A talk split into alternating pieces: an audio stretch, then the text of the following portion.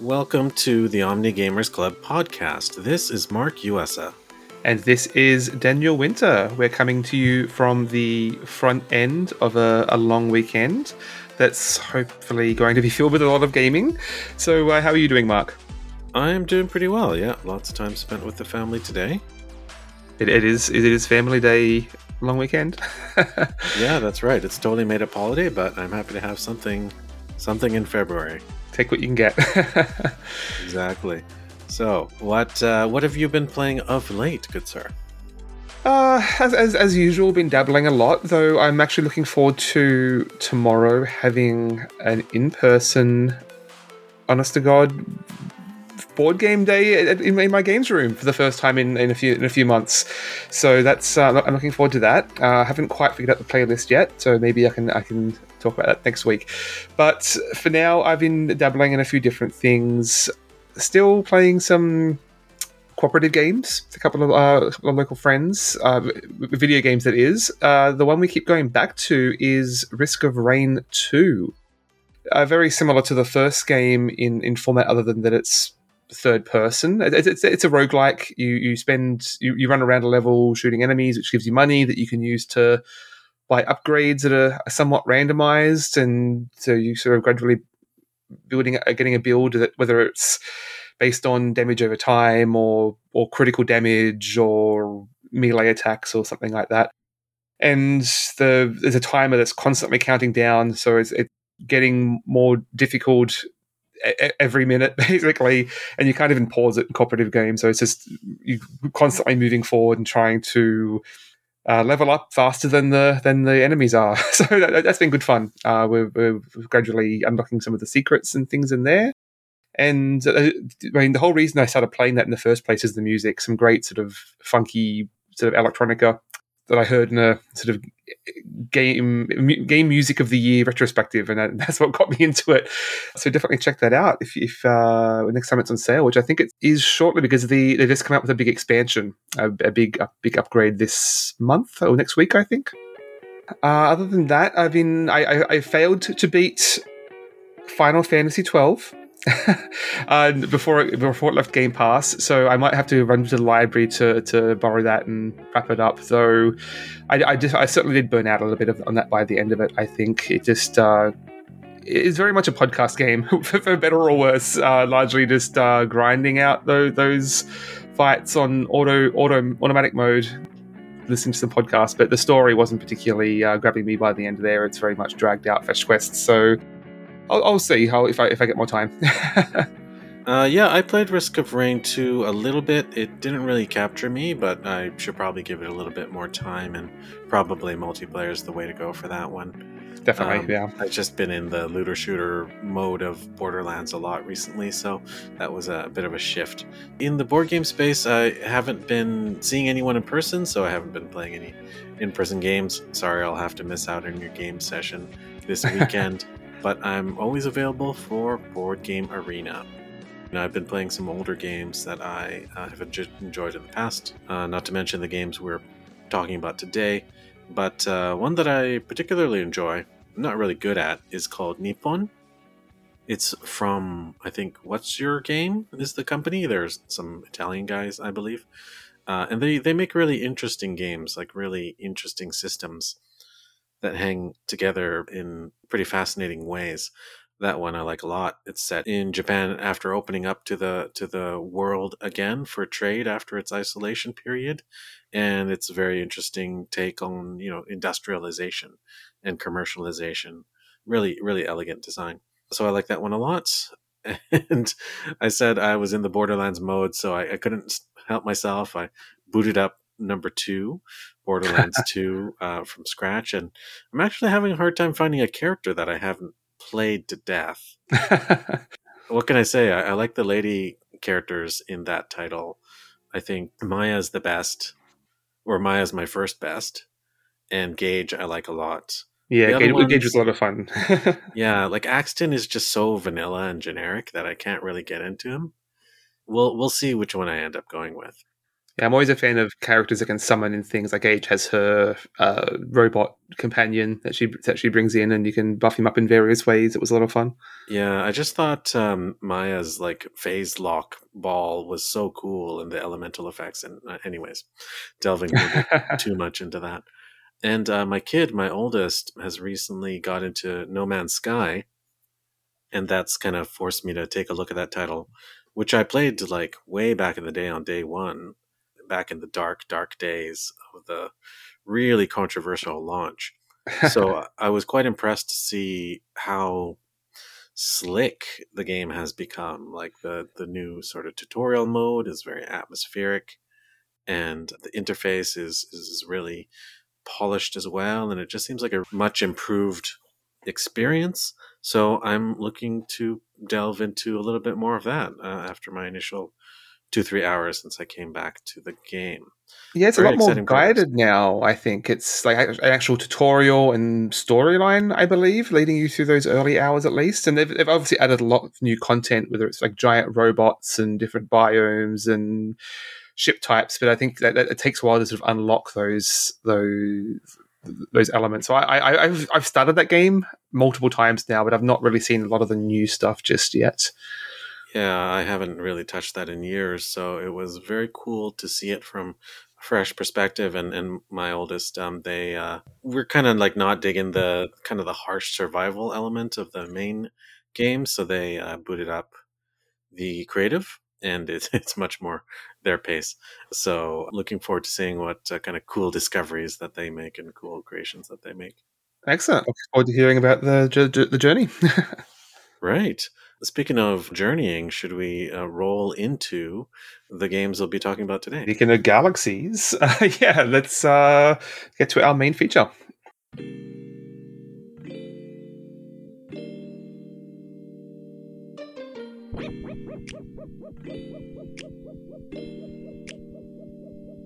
Similar to what we did with the Seven Wonders Athon, we are going to be covering a range of games, uh, all with related designer, related theme, and related universe, I guess. Coming at you with another hat trick.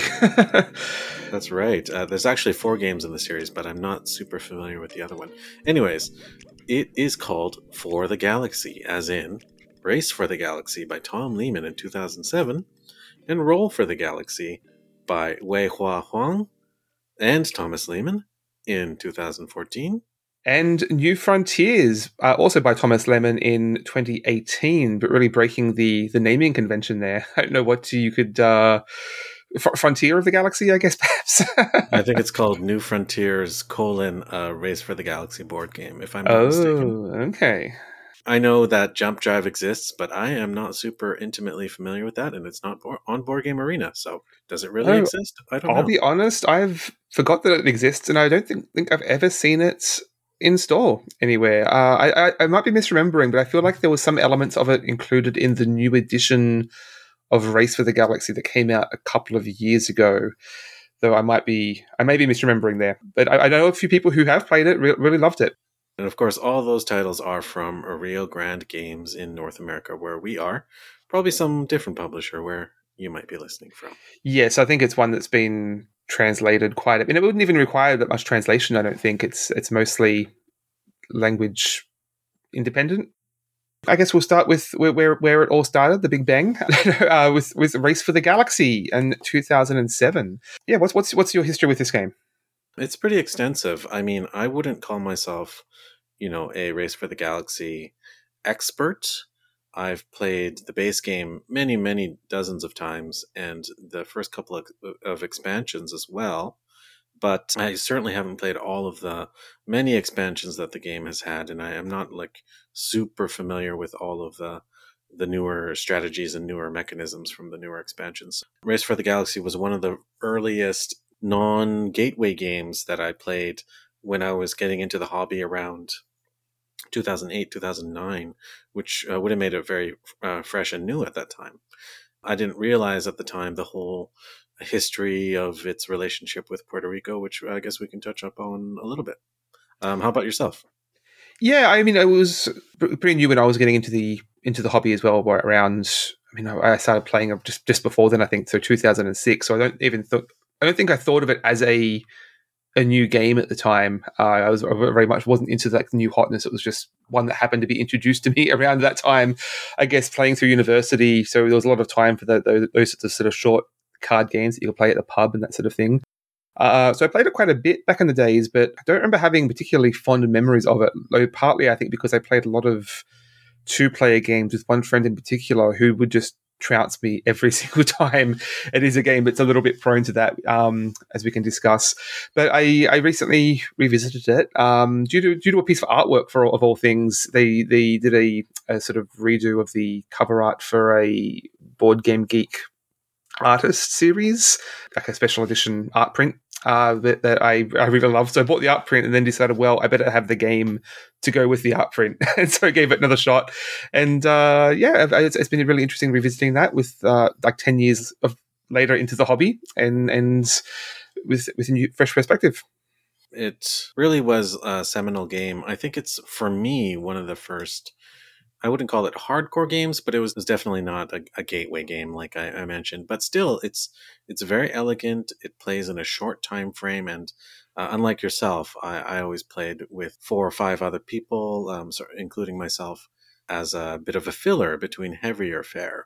So um, it it fit right in as an excellent beginning of the night or end of the game night sort of thing. So I really have fond memories of this title. So we should probably delve a little bit into what type of game this is, because it's really going to be uh, the foundation for the rest of the series we're we're talking about. So hallmarks of this game is its simultaneous action slash role selection. That is really the thing that keeps this game humming. So basically all the players receive a set of action slash role selection cards. They choose them in secret and then reveal them all at once. And then thus you designate what actions, roles you're you're taking through the course of the round. And it can be quite speedy, actually, if you play with experienced players. On top of that, the theme is galactic empire building, isn't it? Exploration, you settle planets, you build technologies, you produce resources, and you trade those resources. And the game is played with uh, just simple cards and victory point chips. You could solidly place this as a tableau building game. Any other thoughts about how the game works? Yeah, so I mean, as you said, it's, it's all just a single deck of cards, so it's quite elegant in that regards as to the number of different things that are going on. You've got your planets that you're building both peacefully and militarily. Uh, you've got your developments that are building up, powering up your various abilities and, and the, the, the actions that you're taking, giving you trading abilities to to spend the resources that are generating on those planets. So there's quite a bit going on here, and yet it's all handled by a single deck of cards, which is quite elegant. But there's obviously quite a lot of variety in those cards, and how hmm, how, how the, the, the those cards represent themselves is, is very much iconography based, I guess.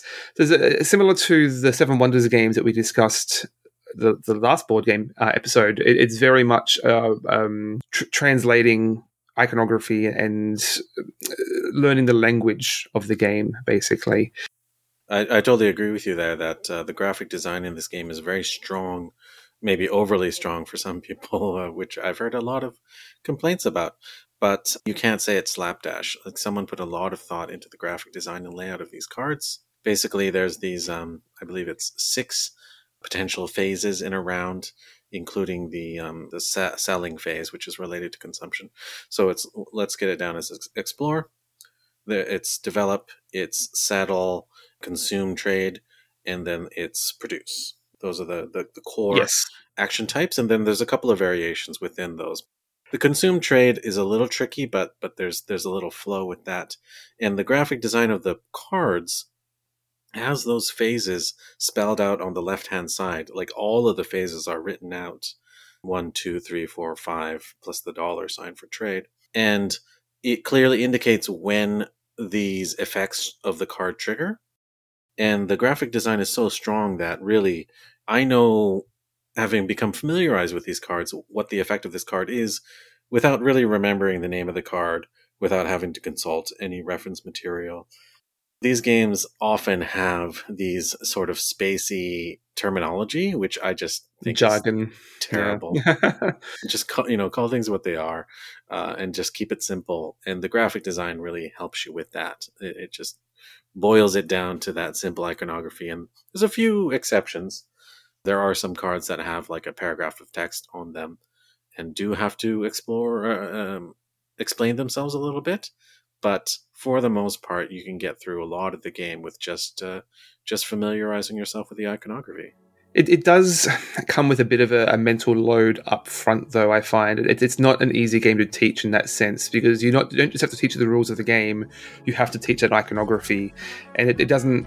The, the icons don't necessarily make sense until you've learnt that language. It's, it's similar to The Seven Wonders. It's one of those games where, thankfully, since it's very short, you have to basically say, okay, we're going to play two games of this. The first one is just learning the symbols. Don't worry about trying to win. Just, just learn what the symbols are, and then we'll play an actual game that, that's like for real.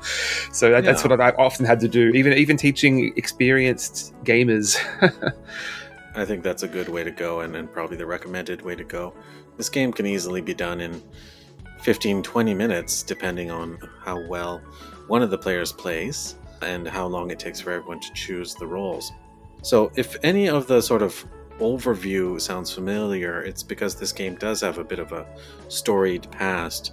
Even back in the day, it had a strong origin story that's sort of become legend nowadays. So one of the most popular board games of all time, one of the highest rated on B G G historically, has been a little old game called Puerto Rico, which was one of the innovators in this role selection type game. Basically, there's a fixed number of roles. Every player on their turn in that game, it's not simultaneous in that game, chooses a role. The person who chooses the role gets the main benefit, and everyone else gets to follow with a lesser uh, effect. And then as the as the round progresses, players can choose from the remaining roles. So a lot of the core foundation of this game comes from Puerto Rico, because this game started as a commissioned Puerto Rico card game. Basically, Tom Lehmann, who was the person asked to design the Puerto Rico card game, continued to do so, but the original designer, is it Andreas Seyfarth? I, I'm not sure. Why don't I bring that up quickly? Okay, I might be wrong with that. Basically, they decided to take the game back, and thereabouts came a game called San Juan, which you might have played as well. So San Juan became the official Puerto Rico card game, but Race for the Galaxy, uh, I guess, was a strong enough foundation that uh, Tom Lehmann wanted to take it and run with it. And uh, I think they bought the artwork from a defunct C C G or something like that, and then thus came the original sci-fi setting and all the sort of the factions that that go along with the Race for the Galaxy universe, which is actually pretty strong if you want to follow how the the factions develop over the course of the expansions. It's, it's actually pretty strong mythology and, and world building that they have there for such a, you know, mechanical game. Yeah, so you, you were right, by the way. It is Andreas Seyfarth who designed both Puerto Rico and San Juan. I, I've only played, I played a couple of games of Puerto Rico back in the day, like ten years ago. Ne- never visited San Juan, and I, I've, as time's gone on, it's been harder and harder to go back and revisit those games. Uh, they, they don't hold up particularly well in the, in the thematic area. The very heavily themed around colonization of, of the, the native population. And I do hear there is there is talk of a re-theme that's trying to reckon with that history, I believe. So I'll, I'll tentatively keep an eye out for that, but uh, very, very much prefer Puerto this. Puerto Rico uh, is, a, is a great game. Like, I would happily play that game anytime, even today. I think it still holds up um, as one of those, you know, best, earliest examples of innovative game design uh, that I can I can think of. I've played dozens of games of that. Uh, but you're right. You know, I have intentionally stayed away from that title for the last couple of years because of the unfortunate themes of uh, colonization and, you know, essentially slavery that, uh, you know, I refuse to play any game that has slavery as a mechanism. So as it is right now, I, I, I'd lo- love dearly to play that game on B G A, but I can't make myself do it. But, uh, you know, that's the history of it. And I guess we yeah. have to reckon with our dirty history of, of board games, as well as the the, the history of, of humanity, unfortunately. Yeah, uh, not to say yeah. that Race for the Galaxy is without its uh, colonization and imperialism, but it's somewhat more abstracted there, I guess. Yeah, it's in the very much like um, nineteen seventies, eighties, uh, sixties, seventies, eighties sci-fi of, you know, grand uh, empires like, um, you know, your Dune, Dunes and things like that. Yeah, I'm finding myself coming around on the artwork for that. It's very retro. Uh, the, the the theme is all very vague. Like it, pretty much every card in the game has unique artwork, and it's very much like retro sci-fi. But it's, it's growing on me quite a bit now. You can eke out a bit of uh, theme in there, even though they're all just vaguely planets. Like, there's, there's no st- overall story or characters necessarily in this. It's uh, just miscellaneous aliens and, and planets. But, yeah, there, there uh, are there are named factions in that game, and the, the sort of artwork and themes of what those cards, related cards, do, uh, I think is is fairly thematic. But yeah, it's not explicit. It, mm. You really have to sort of study the cards carefully and and really just eke out some meaning out of the artwork to to see how they're correlated. But you know, some thought has gone into that, so I, I really appreciate that. And I know that it does come more into play in the later expansions. I've only played the first expansion. I own the second one, but I haven't had a chance to play it yet because I've largely been teaching it to to other people not familiar with the game. So having to sort of work through it, uh, it slowly introducing those new mechanics.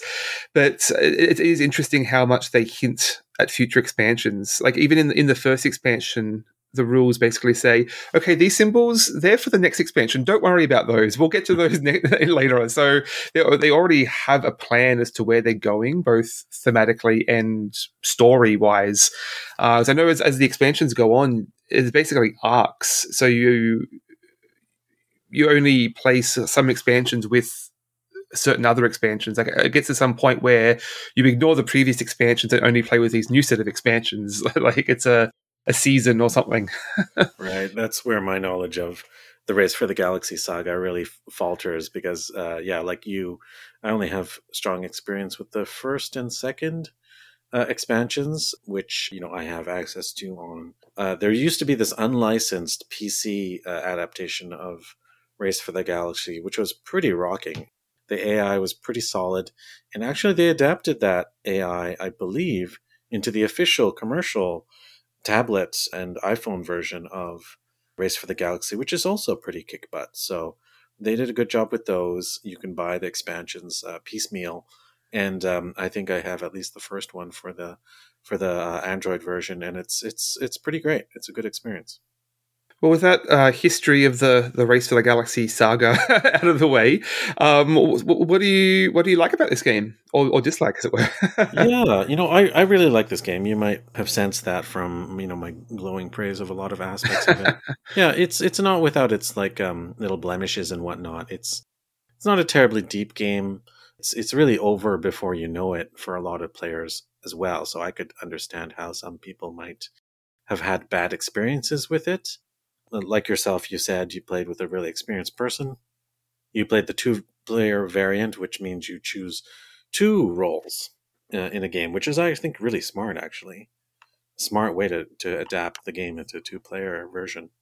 But I think that benefits the experienced player even more. Yes, yeah. Right, because they can really execute on a strategy quickly, whereas in a multiplayer game, you're really depending on what the other players are doing and upon sort of reading their strategy. And, you know, not everyone's going to be good at that. Like not everyone can keep up and read the strategy of what another player is going for. You're going to have the real world difficulties of being able to see what cards the other players are playing across the table from you, upside down or at an angle. So it's, it certainly comes with some challenges, but I think the game has a, a depth that belies its small box size and small price tag, and that it can kind of grow with you and become as complex and as deep and branch into different areas as you like over the course of all the expansions. So really, it's it's a game that has so much promise built into it that I think it it's it's a really a must play for anyone who's seriously into board game history, certainly, and into multiplayer card games as well. Yeah, I really see what you mean in regards to how you really have an arc with this game as you start to learn the language, familiarize yourself with the specific cards and the specific strategies and then the expansions and how, how you feel that this game is, is very likely to evolve over time. I think it, it's showing its date. Now it's certainly a little bit, like the iconography is a little dated and a little clunky in how it uh, how it's implemented. It, it's It is very elegant that it's all one deck of cards, but I think at the at the weight of the game is there's a few too many moving pieces that it's really straining against the weight and how little in, in, in just having that one deck of cards, because everything is a card. Like you've your planets are cards, your technology is cards, your goods are cards, and it's it's a lot lot to track with just that one deck. Um, yeah, actually, some of the later games add quite a bit more. They add these tiles that you need to collect as sort of like um, um sort of goals, shared goals uh, that you execute. Uh, I think one of the expansions even allows for territorial exploration. Like there's a world map. Oh, so interesting! Pretty, pretty funky stuff. Hmm.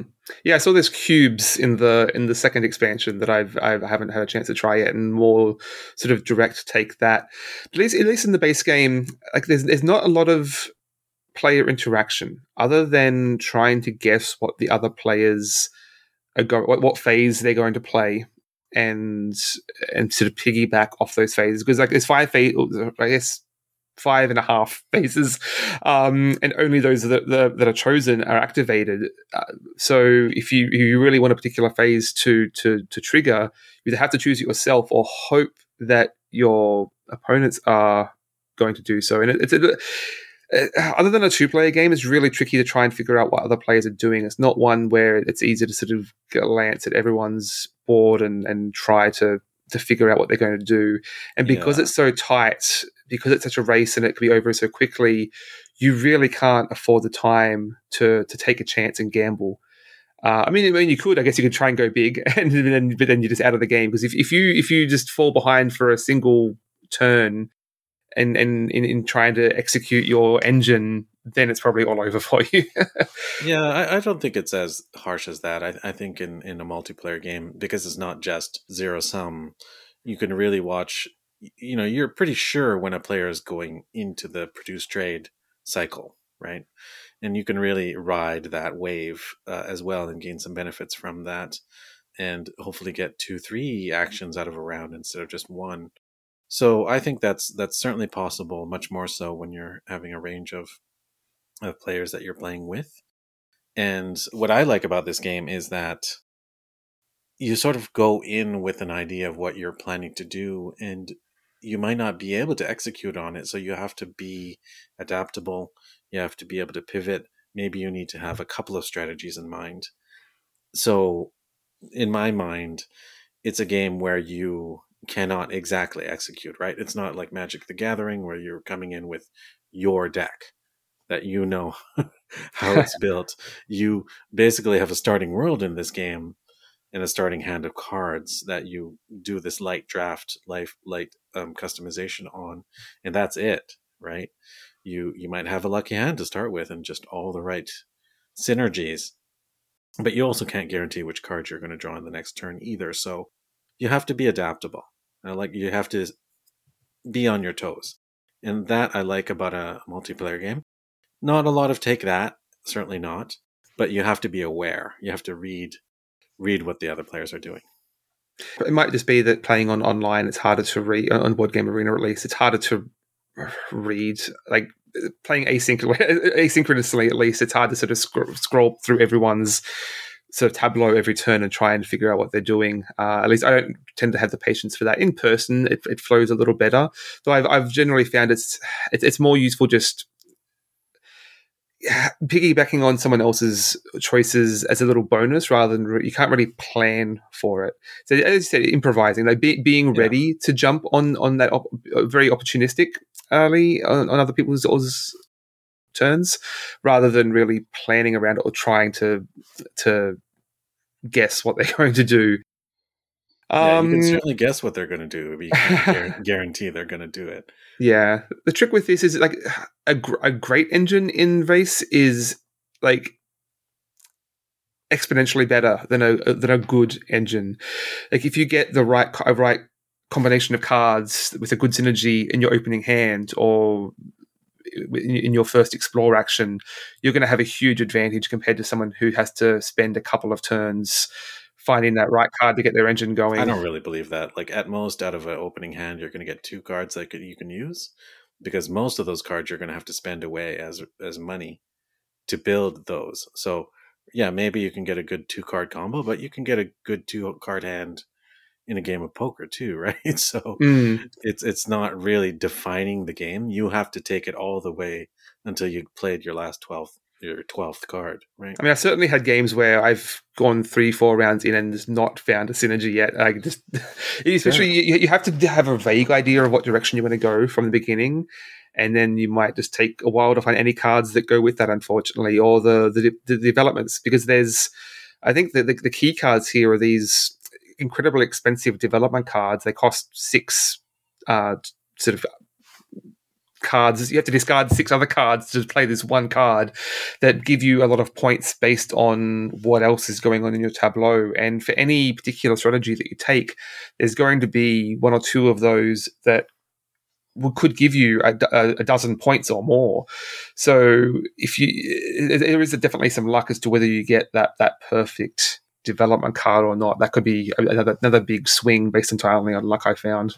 Yeah, that's true. Although whenever I play, whenever I teach the game, I always tell people to discard the any cards that cost five or six from your opening hand, because it's hmm. it's not worth it. You can't guarantee that you're going to make that strategy work, and it's just taking up space in your hand until you reach the end. Yeah, I mean, it's, it's always good to have that. It depends on, on on what direction you want to take it in, I guess, and the you, you how tight your engine is. Like, it can be incredibly hard to get any cards at all into your hands in the early game, um, because everything is, is so expensive. Yeah, well, um, it's, it's a game with chance, right? So you, you shuffle that deck and see what you get. It's true. One thing I wanted to discuss quickly is that the first expansion, I think, like it's, it's the only one I've played, but I actually think it's pretty vital. Uh, I don't remember what it's called offhand. G- Gathering Storm, I think. That in terms of it, it adds, adds a lot more cards that basically do more of the same. There's a slightly increased variety, but the the big difference is it adds these goal cards that are somewhat randomized. You you you choose four out of six each game or so to to. place in front of everyone, and, and everyone's collectively trying to aim for these particular goals. That might be achieve this score in military, or, or have X number of planets of, of a particular color. And I think that really shakes things up and makes things a little more dynamic, and, and especially with experienced players, stops people from just executing on on a particular strategy. Like I know a lot, a lot, a lot of a lot of experienced players are going to be. Start the game, well, I want X Y Z cards, or I'm, I'm going to execute the, the the crazy Ivan strategy, or like, these very specific combos, where in these dynamic goals, I think, really shift the balance of what of what cards are, are worth to keep things a little more interesting from game to game, I think. I guess there's players of different kinds, because I don't really ever think I'm going to use this strategy on my first turn. I'm going to say those two cards work together pretty well. Let's hope I, I get the right ones to build upon that. But I'll probably have a second fallback strategy as well, so that I'm somewhat flexible and not constrained. Maybe so, I'm just showing mu- too much bitterness from playing against experienced players. I think you might be a little hurt from this game. maybe okay. maybe you can you can have a better experience with a different group. Well, that said, um, why don't we, we? I guess, we, as you said, we can move along to the next game in the in the trilogy. That right. is yeah. Roll for the Galaxy. So, right. do you want to describe how this game works? Yeah. So there will be a lot of similarities in the the overall arc of the game and the, in the the phase selection. Uh, you you have ostensibly the same phases, uh, but instead of cards, you're largely dealing with dice, as you would imagine from the title. Uh, so it's a, do you, I guess, what, what do you call it? Not a, a bag building game, even though there's no, there's no bag here. It's a cup. You literally have a plastic cup that you put your dice in. Um, you start out with a certain number of dice um, of, of like one color, and you'll gradually as you build your engine, as you put new planets and, and developments out in front of you, you're earning dice of other colors that will change the your options available to you. So these dice have basically symbols representing the five phases. So you, you roll these dice and you might get symbols showing all developments or explore symbols, and you, you put them into the, the the respective rows, and they the, the number of, of symbols you have in each row basically determines how powerful that ability is going to be for you. And some certain colored dice have a distribution focused on one or another phase. So if you really want to go on to settle, then it might be Is it brown brown dice, I think, are heavy on, on, on settle symbols. I don't remember the colours. Um, right. All the dice have a different distribution of the types of symbols that can uh, appear. Yes, yeah. Which is pretty cool, I think. You know, I think it's fair. You you can call it just a dice-building game, because there are dice-building games like, um, what is it, Quarriers or whatever, where you uh, accumulate dice over the course of the game. But, you know, you do start with the uh, several generic ones. Uh, and they do give you the capacity to do all the things. Just the specific colored dice will make you stronger in or lean more towards a certain direction than another, which was a bit subtle. And uh, it took me a, a bit of time to get accustomed to that, to, to be quite honest. So this game, I'll just say from my personal perspective, is the one that I have the least experience with. And it's it takes a bit of brain work to get your kind of mind wrapped around it, coming from Race for the Galaxy and a similar game, which I really enjoy, Eminent Domain, which is maybe kind of a kissing cousin to, to Race for the Galaxy, much closer than Roll is. But, uh, you know, that said, they've done a really incredible um, work with this game to sort of build upon the universe and tweak it in an interesting way. So you have to choose your role, your primary role, and you can still follow other players' selections, which is the cool thing with the, the way your dice are allocated. And all the develop, developments, uh, which are types of tiles that you can build, will help you be more flexible with how you allocate your dice. You can, you know, reallocate dice or convert the icons on them. And uh, all the planets that you produce will give you special bonuses for producing certain types, colors of resources, or in fact, trading certain colors of resources. And the dice themselves become the resources that you produce. So there's layers and layers and layers going on. And, and to all of that, you got these chunky dice with these really strong black etched icons on them. So I haven't played this game uh, in person, but it must feel really good to roll those dice. That's the thing, though. They're not big, chunky dice. They're tiny. Oh, really? They're, they're really small, and that's one of my biggest problems is that it's very fiddly. Like you've got the you've got, you've got, you're throwing a handful of dice, which that, that immediate moment is great fun, sure, but then you're having to arrange them into tiny rows and then move them back and forth between rows, and these it's quite quite fiddly with with the um with I the size think of them. I would really enjoy allocating the dice to the to the rows because it's so visual. Uh, much more than the than the U I of Board Game Arena, which is essentially doing the same thing. You're sort of slotting these dice in these in these uh, columns, but um, I think just physically moving the dice into the areas would really kind of bring home what it is you're doing, which is like dice allocation, right? At first, yeah, that imme- that immediate it's a allocation, bit of a bet. But then you're like the, the, the way you're reallocating dice, like you you can put any dice Onto, on top of a phase to, to choose that phase, but the symbol, even if the symbol doesn't match, and then you can reallocate dice using some special abilities, if the sim, even if the symbols don't match. And by by the end, you're just looking at this blanket of different symbols that don't all line up, and it, it's just not very elegant. I, I feel it's hard to wrap your head around. It, it, it sounds a little petty, but it's yeah, it's it's not very. It just doesn't, doesn't seem particularly intuitive, especially with the size of the dice. It's just, just visualizing information is a little trickier, I found.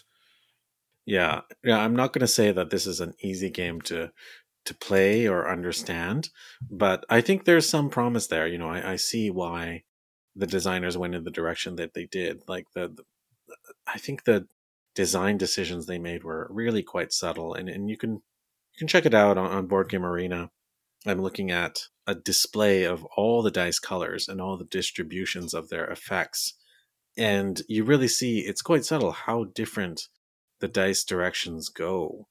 And um, we should also state that on top of the, uh, I think it's five standard rolls, there's also wildcard symbols. And some dice have more of those wildcards than others.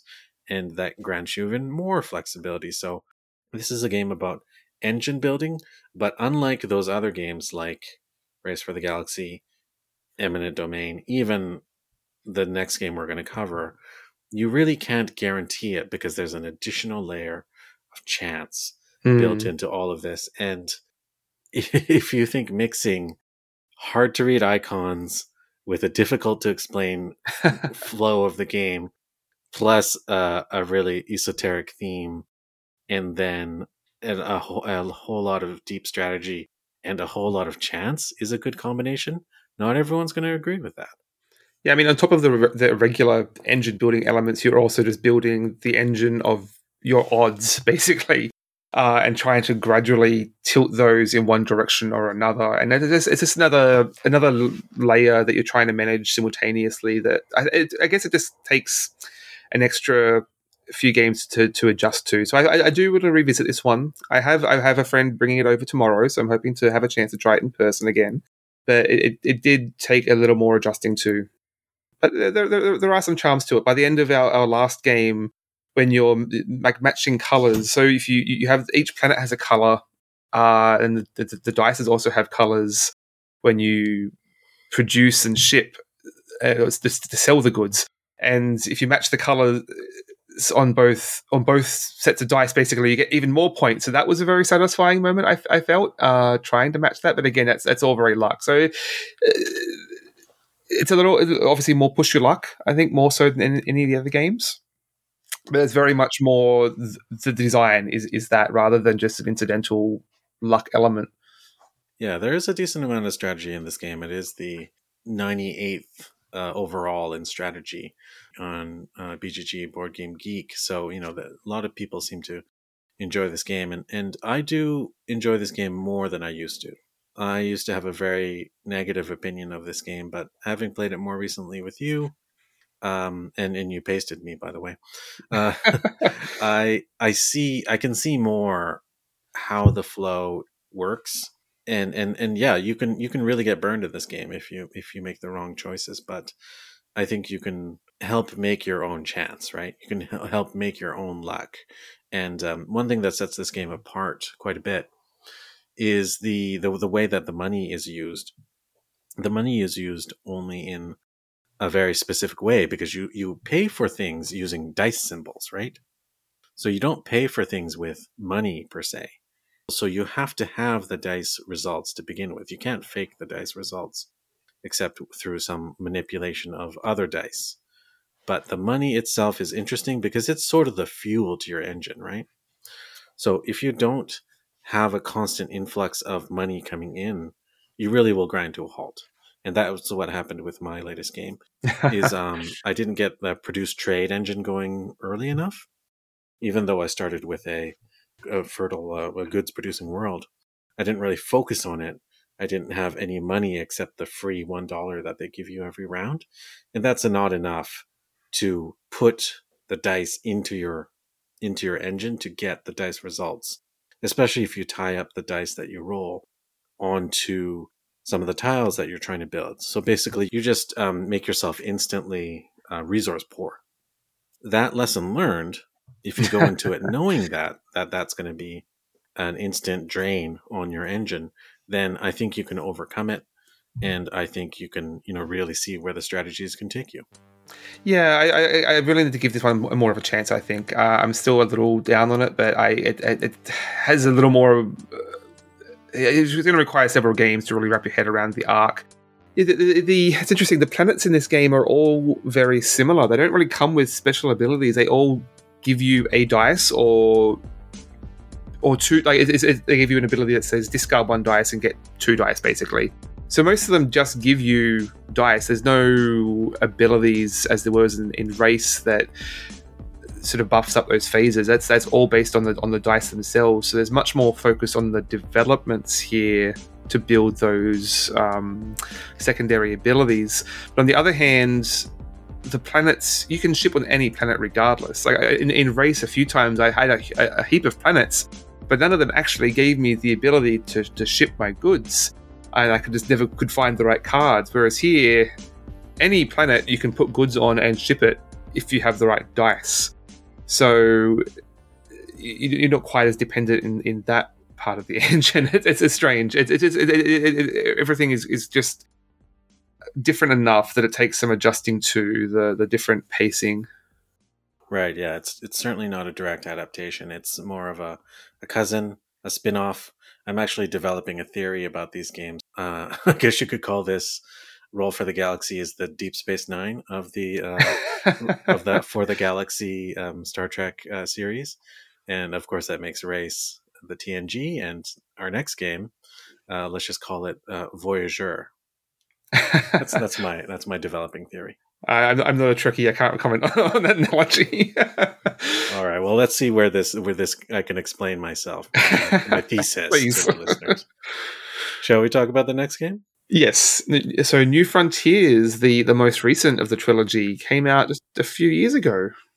Yeah, uh, New Frontiers came out fairly recently, and uh, like we said earlier, it's called the Race for the Galaxy board game. I've been playing a decent amount of this on Board Game Arena. I actually um, like it pretty well. I'll just come out and say it. It's got a lot of uh, D N A of Race for the Galaxy been built into it, much more than Roll. Even more so, it goes even deeper back into the history of it. I feel like this game has, maybe not entirely, but mostly replaced Puerto Rico for me. Yeah, it's been a long time since I played Puerto Rico, but your description of that made me realize that there's a lot of D N A here too, with the role selection especially. It's giving me deep Puerto Rico vibes, but it I won't say it's the same. I, I'm not deluded enough to call it the same thing. It's not the same, but it's much streamlined. It's much more streamlined. And to that end, some might call it not nearly deep enough, but it gives you the flavor of Puerto Rico. It gives you the flavor of Puerto Rico. Bear with me. Puerto Rico is Star Trek, the original series, okay? Race for the Galaxy is the next generation. Just takes it and it and, and just amps it up uh, into the into the future. Deep Space Nine is the weird cousin that has a lot going for it, but nobody really appreciates it at the time. And Voyager, which is, if you follow my thesis, is New Frontiers, is really trying to harken back to the old days. Really trying to make the old fans, you know, give them a lot of fan service. So it's trying to replicate a lot of what was good about the first two entries of the series. So it's really trying to give you those Puerto Rico and Race for the Galaxy vibes all in one. And I think that's pretty much what Voyager did. Uh, it, it repackages the goods, made it more streamlined and up to date and more polished. Will it outshine the originals? No, I don't think it will. But I don't think it needs to. It's just the next iteration, if you want to call it that, of the series. So this game, it apes the graphic design of Race for the Galaxy to a T. It reuses a lot of the artwork from that series. So the same development icons are there, the same planet icons are there. Uh, a lot of the production iconography is there, and a couple of the icons are lifted from Roll as well. You're very much doing what you do in Puerto Rico. Uh, so you choose one of the available roles. The per- person who chooses the role on their turn gets the primary benefit, and then every other player gets to follow and gets the secondary benefit. It, there's some actions that only have a primary benefit, and those actions are pretty much what you can do in Puerto Rico, or Race, I should say. You can explore to get new um, worlds in front of you. You can develop to put those developments, which will sort of help you break the rules of the game. You can settle those worlds to essentially produce goods on. You can trade and consume those goods to make money, which is very important in this game. You can produce goods on those worlds, and you can do a couple of other things as well. With the um, the first expansion has some interesting goals built into it. Anything I missed there about the overview? No, well, it, it's it's it definitely has shadows of the original, but very much blown out to it's like sort of fulfill the, the the grand ambitions of what the original game represents in in spirit, I guess, more more than more than directly. It's yeah, it, it's it's it's an interesting one. It's I mean the the, the analogy I that came to mind for me as someone who's not familiar not familiar with Puerto Rico was the, this is basically Caverna to Race for the Galaxy's Agricola. um, in that you've got a lot, whereas Agricola is very much you have a random hand of cards that's dictating your professions and um, what do you call it, Im- improvements to basically give you special abilities. Caverna has a whole range of fifty tiles that you can choose at any time to to build a very to build to build an engine in a much more directed way. And that, that's very similar here, whereas developments are no longer just mixed in with the planets in a deck of cards. They're just on the board. You can see all of them that are available, and you can go straight for the one that you want.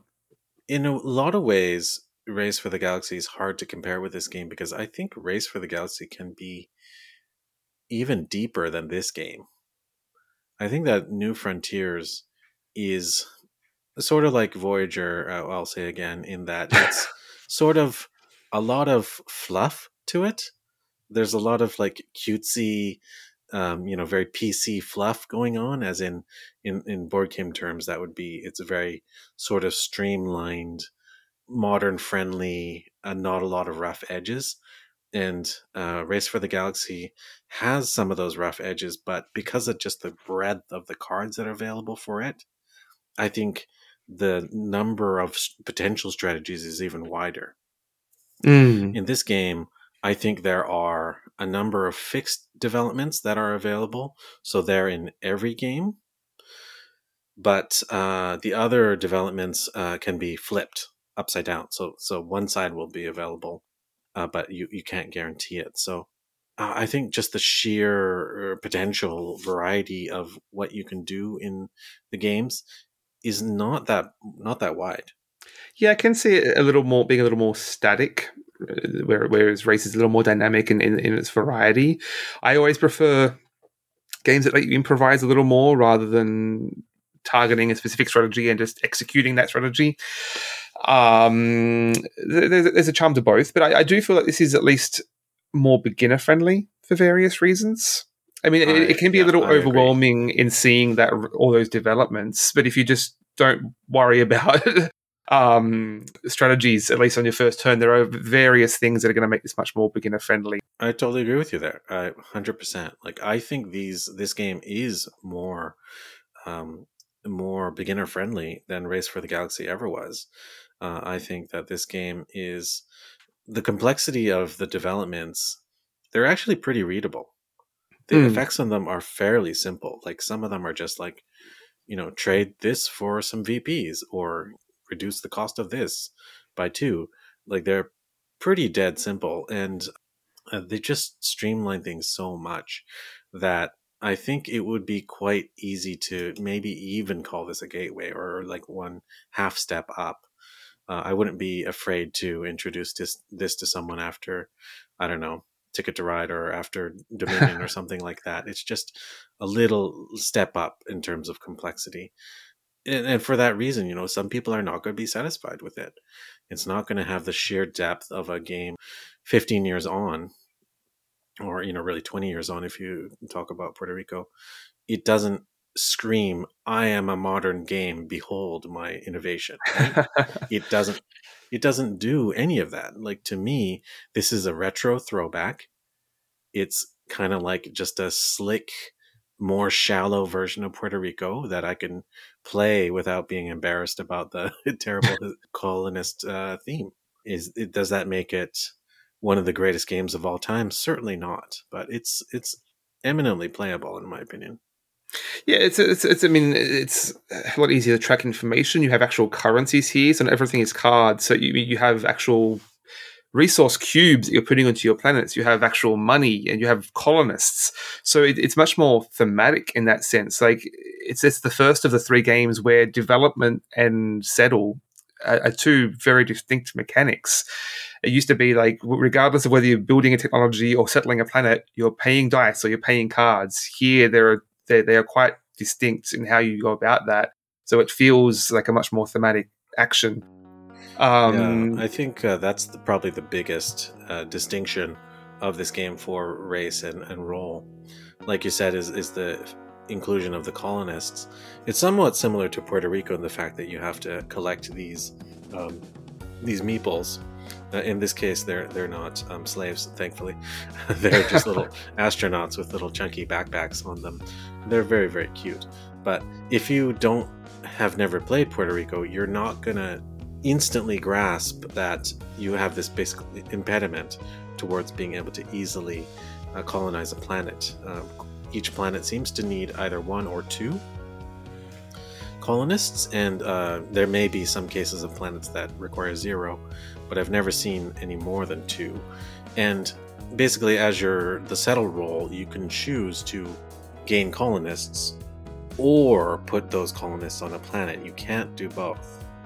So really, that sort of messes with the rhythm of the game compared to Race, and um, it requires a little bit more subtlety. So you know that was the biggest uh, adaptation I had to make to getting accustomed to this game. But like I said, if you have played Puerto Rico, it's going to be a breeze to see what's going on. And a uh, hot tip: I really like the developments that give you uh, colonists for free. Like the one that gives you colonists for free when you explore. That's one of my faves. Yeah, I mean, it, it, it, even just having those resources, it just it, it's a lot more things to manage, but at the same time, it, because it's also thematic, it just helps you visualize that information. Uh, I, I feel it, it just flows a little better. Right. You know, it's very transparent, right? Mm. Like money is money. It's not face down cards on top of on top of other cards. The other thing is that there's, there's no real hidden information here as opposed to Race. So all, all action selection is out in the open. You're just selecting one of those from the tableau in front of everyone. All of your – like you don't have a hand of cards. All of everything is on the board. So you can see what everyone has, which is both A, helpful for teaching new players because you can guide them a little more directly, but B, it actually encourages a little more player interaction, I feel. So when you're choosing those those phases – like whether you want to produce or or sell goods, you're much more inclined to look at what everyone else has. I think that you can see exactly what's on their on their tableau, and sort of jump ahead of the queue, try and break their uh, their flow, basically. Or like pick, pick a, picking a, a phase that you can capitalize on, but no one else can at that particular moment because you can see what exactly what everyone has. So yeah, it's a little more. Totally it's right, so yeah. Again, much more transparent, as you say. Uh, in terms of randomized elements, it's, you know, you're starting planets for sure. Those are randomly dealt out. The turn order in which you can draft the planets, that certainly is going to be dependent on the player order. Uh, the goals in the expansion are also randomized cards as well. But beyond that, you know, all the developments are out there. I think there's only two of each in each each of the stacks uh, of the cheaper ones. Depends on the player and, count, I think, yeah. Yeah, and there's one of each of the of the large boys. So uh, certainly it's going to be, uh, you know, a lot like Puerto Rico in that, you know, whoever gets to them first gets them, which, like, call me old school, but, you know, that that's fine by me, you know, like turn order. If you're going to complain about turn order, then you just really can't play board games. Yeah, I mean, I, I agree there. I think the, the weak spot here is really the planets for me um, because – so few opportunities to get new planets. It's basically that one explore action draws some from the bag, and then it's drafting basically. So it's going to take you. It could take you a, a few turns to to get ahead of the turn order, but sometimes it's just you get bad luck as well. You just aren't able to find the planets that um, fit your synergy because there's there's, so, there's only that one action that gets you now those new planets now, as opposed to multiple opportunities for drawing new cards into your hand. Yeah, you could always get the development that gets you extra planets, though. true, true. Uh, it, it, it's partly too that I mean, and, and then p- petty nitpick is that in the physical game, at least, these these planets are enormous. They're like giant hockey puck sized things. You're reaching into a bag and trying to grab, but they all just sit flush together, so you can't really jumble them up or sort of shuffle them. everything that this game feels a little too clunky. It's like it's the opposite of, of Roll that was very small and fiddly. Everything here is just a little too big, I feel. Uh, and like the layout of your board, because the, it, it's very sort of um, interestingly laid out thematically, but your planet's sort of laid out in this arc around your board and your developments are sitting in the middle. But it's much harder to scan at a glance what your abilities are. They're not sort of just sitting flush in a line like they are in, in the original game. So it's, it's yeah, the the U I, I guess I'd say, is, is a little jumbled here. Yeah, you could call it alien. Basically, you're looking at this, you're you're looking at this weird like pineapple type board with these weird jagged edge chips, which is, I suppose, is supposed to look futuristic, but makes things a little bit hard to read for certain. It, it, it's kind of a throwback to, you know, nineties next generation uh, graphic design there for sure. So it's, it's hard to say where I, where I come down this one. I, th- I, I think it definitely has potential because I mean it would. We're talking about just the base game. There isn't, there's no expansions for this. So, I mean, comparing it to, say, Race that has a, so much history of new additions and expansions and everything. Uh, so, I, I think there's definitely potential here to, to to expand on it, perhaps. So, I'm curious to see if it gets some a new treatment, though I, I don't know that it really took off um, as much as the others. So, I don't know if we're likely to see any, any more of this one. But it's, it's yeah. certainly a, a more... It's not not quite a friendly game, but it's a, it's a, it's easy to introduce to people. Uh, it looks much nicer on the table. Uh, I'm always one for having actual components to play with. Um, it's a, it's a more thematic game. I'll put it that way. Um, yeah, which I this which game I think came out five years earlier. I think it would have had more of a chance. But uh, I really honestly a little slow. Think it, it lost the race. yeah, it it doesn't have the zing of uh, a newer game and. To me, that doesn't really matter because I don't really fall for new games, the new hotness. Um, you know, I try and look at the inner beauty of games, if you want to call it that. Uh, plus, I, I love old games too. So for me, it, it doesn't uh, bother me at all. But I can totally see how that would be divisive, how some wouldn't enjoy that. So buyer beware. But if you've heard our description, you probably know which type of player you are. I guess that just about wraps it up. But of of those three, what would you say is, is your pick? Yeah, you know, I I'm gonna keep playing all of them. To be honest, like I'm never I'm never gonna stop playing Race for the Galaxy. Like it's it's just there. Every tons of people have a copy or two. There's still the depths of the expansions I could plumb into if I'm feeling like something new. I have found a new. aspect new sides to Roll for the Galaxy that I didn't really appreciate before, so I'm going to keep trying that. And just New Frontiers, so easy to play. Like I could just have it there in my B G A queue, play it with some randos and try out some new strategies. It's it's good, clean fun, you know, very mm-hmm. easy to play. Yeah, I certainly feel myself pulled towards New Frontiers on the thematic front. I think I think it's a little overproduced, a little too big and, and expensive for what it is. Uh, and I think, to be honest, I'm, I'm leaning back towards more Race, which I'm really surprised by, because just in, in playing it so many more times these last couple of weeks, that, that this last game I played with a friend a couple of nights ago, I felt like I, I something clicked and I've moved over onto that next stage of familiarity with the game. I can start to see some of the strategies flowing together and what what I should be aiming for. Uh, so I think I think um, it, it, it sort of moved, clicked up onto the next level of... Um, I'm repeating myself, never mind. Yeah, that game really sings when you play with players that have a similar skill level or familiarity, then, then it's a true race because you're Definitely, eyeing your yeah. neighbors, you're trying to play more of the meta game, which is, you know, the, the mind reading. What's what's he gonna do? What she's gonna what she's gonna do? Uh, is she gonna choose the role that suits me? I'm gonna take the gamble, and it, it just has another whole nother dimension to it that goes far beyond the cards. That's a Star Trek reference, um, and really elevates it to something that's beyond a simple card game. Like, um, you know, sounds very flowery and poetic. But uh, there's a reason why that game's lasted so long and has had so much success. Is uh, I think that's a true classic, um, uh, Race for the Galaxy.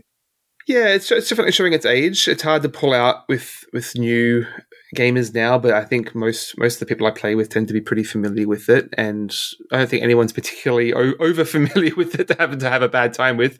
But I'm very curious now to to some ex- explore some of those other expansions. The second one, which I've I've I own and I haven't played yet, seems to be um, very much focused on playing multiple games in a row, and actually like. After after your first game, you actually earn points in certain factions that influence your abilities in the following games, and then you can start to st- actually even steal planets directly from each other if if if they if, if they're of the opposite faction. So it's very much a different game, it sounds like. And you mentioned one that has like a whole exploration board, which I'm very curious about. So yeah, I really want to dive dive more into that. Yeah, it's really funky. There's all worlds out there to explore. Cool. That said, I, I have a sudden urge to go and watch some Star Trek Voyager. Yeah, go check them out. See if my thesis holds true. I'll, I'll get back to you in about uh, two years. It's a lot to catch up on. Very nice. I think most people will just call me a kook. Okay. All right. It's been fun exploring the galaxy with you tonight. Yes, and I think uh, we'll be continuing to explore some some galaxies, or a galaxy, next episode. Uh, what are we covering next week? Yeah, so we're, of course, jumping back to uh, the video game side of the coin of the Omni Gamers menu. Uh, this time around, we've been sort of dancing around this game title or related titles, but I think we're going to try out a game called... Okay, let me get this straight. I want to make make sure I have the right name. It's called Tiny Tina's Assault on Dragon Keep, a Wonderlands One-Shot Adventure, which is, of course, a repackaging of the Borderlands two D L C and is a prelude to the upcoming Tiny Tina's Wonderlands game coming out in March. So... I think we both share a love of Borderlands, the series. We've talked about it a few times, so I'm excited to see what this little mini gamelet has to show. I think if anyone wants to follow along, you could regularly find it for like six, seven bucks on a variety of game platforms.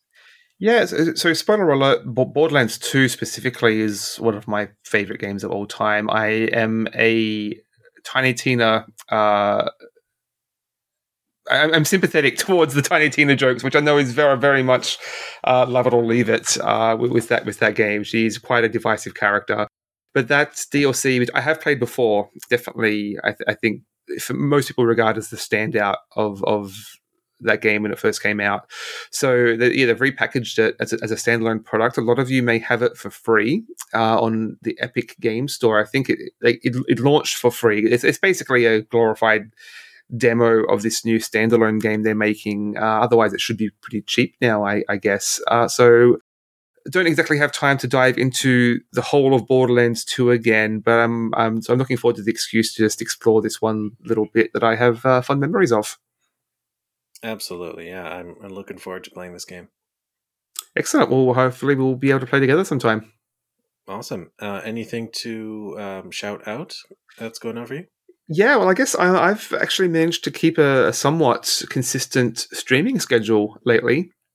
Uh, I'm still streaming Backbone on Wednesday evenings. Uh, I skipped last week, uh, though my wife's birthday is a pretty good excuse, I feel. So um, this coming week, I'm jumping into episode two of that, and it should be a, like it's. I think it's gonna be four.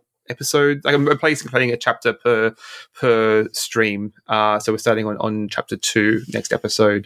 Uh, and Sunday nights, I'm streaming a sort of long-running Morrowind Let's Play. So we're, we're a half a dozen episodes into that now. So things are starting to to get rolling there. So um, feel free to, to drop by. I, I, the, the Sunday nights are a good opportunity to just like unwind for the weekend, talk about what we've all been playing or, or eating, et cetera. So yeah, uh, I'd love to see you there sometime.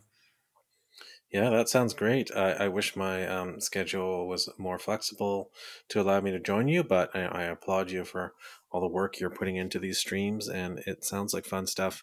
Morrowind, what a great game. Uh, we'll have to talk about that for a short segment at least, I would think. Oh, I could I could, I could talk about that for a long time. um, awesome. Yeah, I'm great hoping to get some guests. and might might even stream some uh, Race for the Galaxy sometime in the coming weeks if I can uh, line up some people. So uh, look forward great. to that. Mm-hmm. Fantastic. All right. Well, I think we talked a lot about the Galaxy series, but uh, maybe yeah, we'll have a retrospective in a year or two and see how we feel about the uh, additional plays we've had. Yes, let's, let's keep playing through those expansions on uh, Board Game Arena. Awesome. Well, I had fun, and I hope you guys try out some of those games that we were playing, the Race for the Galaxy games, or try out some Tiny Tina, and maybe we can do an online session together. Excellent. Look forward to that. Enjoy the uh, rest of your long weekend. Absolutely. Happy Family Day for those in Canada, and, and for everyone pre- else. President's Day, I think, in the U S. Oh, well, there you go. You enjoy your presidents. Uh, and for everyone else, get some rest and play some games. Yeah, and remember to enjoy a balanced gaming diet. Cheers. All right. Have a good one. All right. Bye. Thanks, Mark.